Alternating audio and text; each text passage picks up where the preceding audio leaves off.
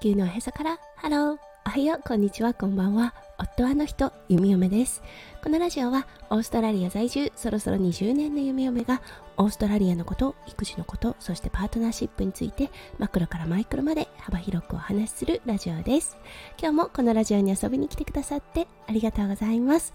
今日は3月4日土曜日ですね。週末第1日目ということで皆さんどんな土曜日の午後お過ごしでしょうか。弓嫁の住んでいるオーストラリア今日はねとっても良いお天気となっております。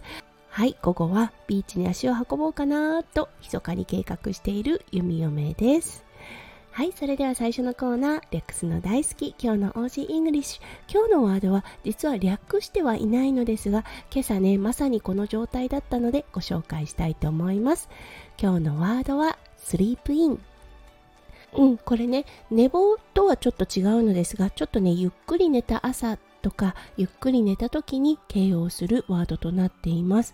はい今朝ね息子くんに起こされたのですがその後ねあまりにも眠くってそうあの朝のコーヒーを飲む前にもう一度客室の方で寝てしまったといったような状況になっていたので今日はこのワードを紹介させていただきました。はいそれでは今日のテーマに移りましょう。今日のテーマは初 Airbnb はい。それでは今日も元気に弓嫁ラジオをスタートします。はい、今回の日本一時帰国、うん、初めて東京で8日間というね、結構長い期間を過ごすことになりました。その時にちょっと悩んだのが宿泊場所でした。ホテルもいいなとは思うんですが、8日間という形になると、やっぱりね、自分で作るご飯っていうものが恋しくなりますよね。そして弓嫁は3歳になる息子くんがいます。前回の滞在ね息子くんほとんどものを食べなかったんですね。そう食が変わって味が変わるからなのかうんあまりねものを口にしてくれなかったということがあったので今回はキッチンがついてるタイプの Airbnb を予約してみました。はい。初めての利用だったのでちょっと不安はあったのですがもうね滞在後の感想はただただ素晴らしかった。という形になりました。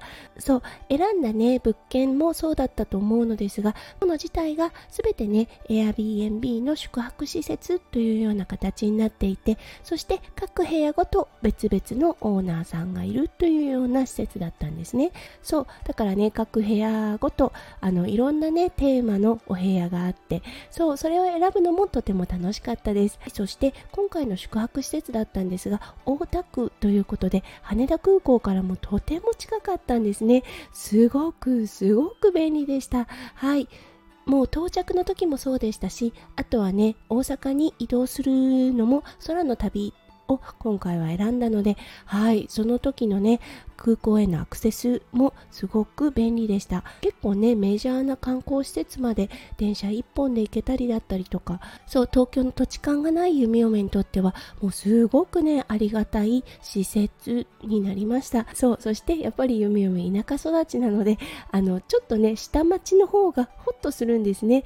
そう駅の周りにねあの小さなショップがあったりですとか商店街があったりとかスーパーマーケットがあったりといったような感じで地域にね根付いた感じのね施設だったのではいそこはねもうすごく助かりました。そしてね心配していた息子くんの食欲だったんですがやっぱりねあの手作りのご飯が作れたということで結構食べてくれたので一番心配していたんですがそこはものすごく安心しました。はいそしてねもう海外に住んでいてやっぱりねすごいなって思うのは日本のお風呂。です。今までの宿泊施設っていうのはどちらかというとホテルだったのでユニットバスが多かったです。はい今回の Airbnb なんと追い炊き機能があるお風呂のそう普通のお家にあるタイプのお風呂だったんですね。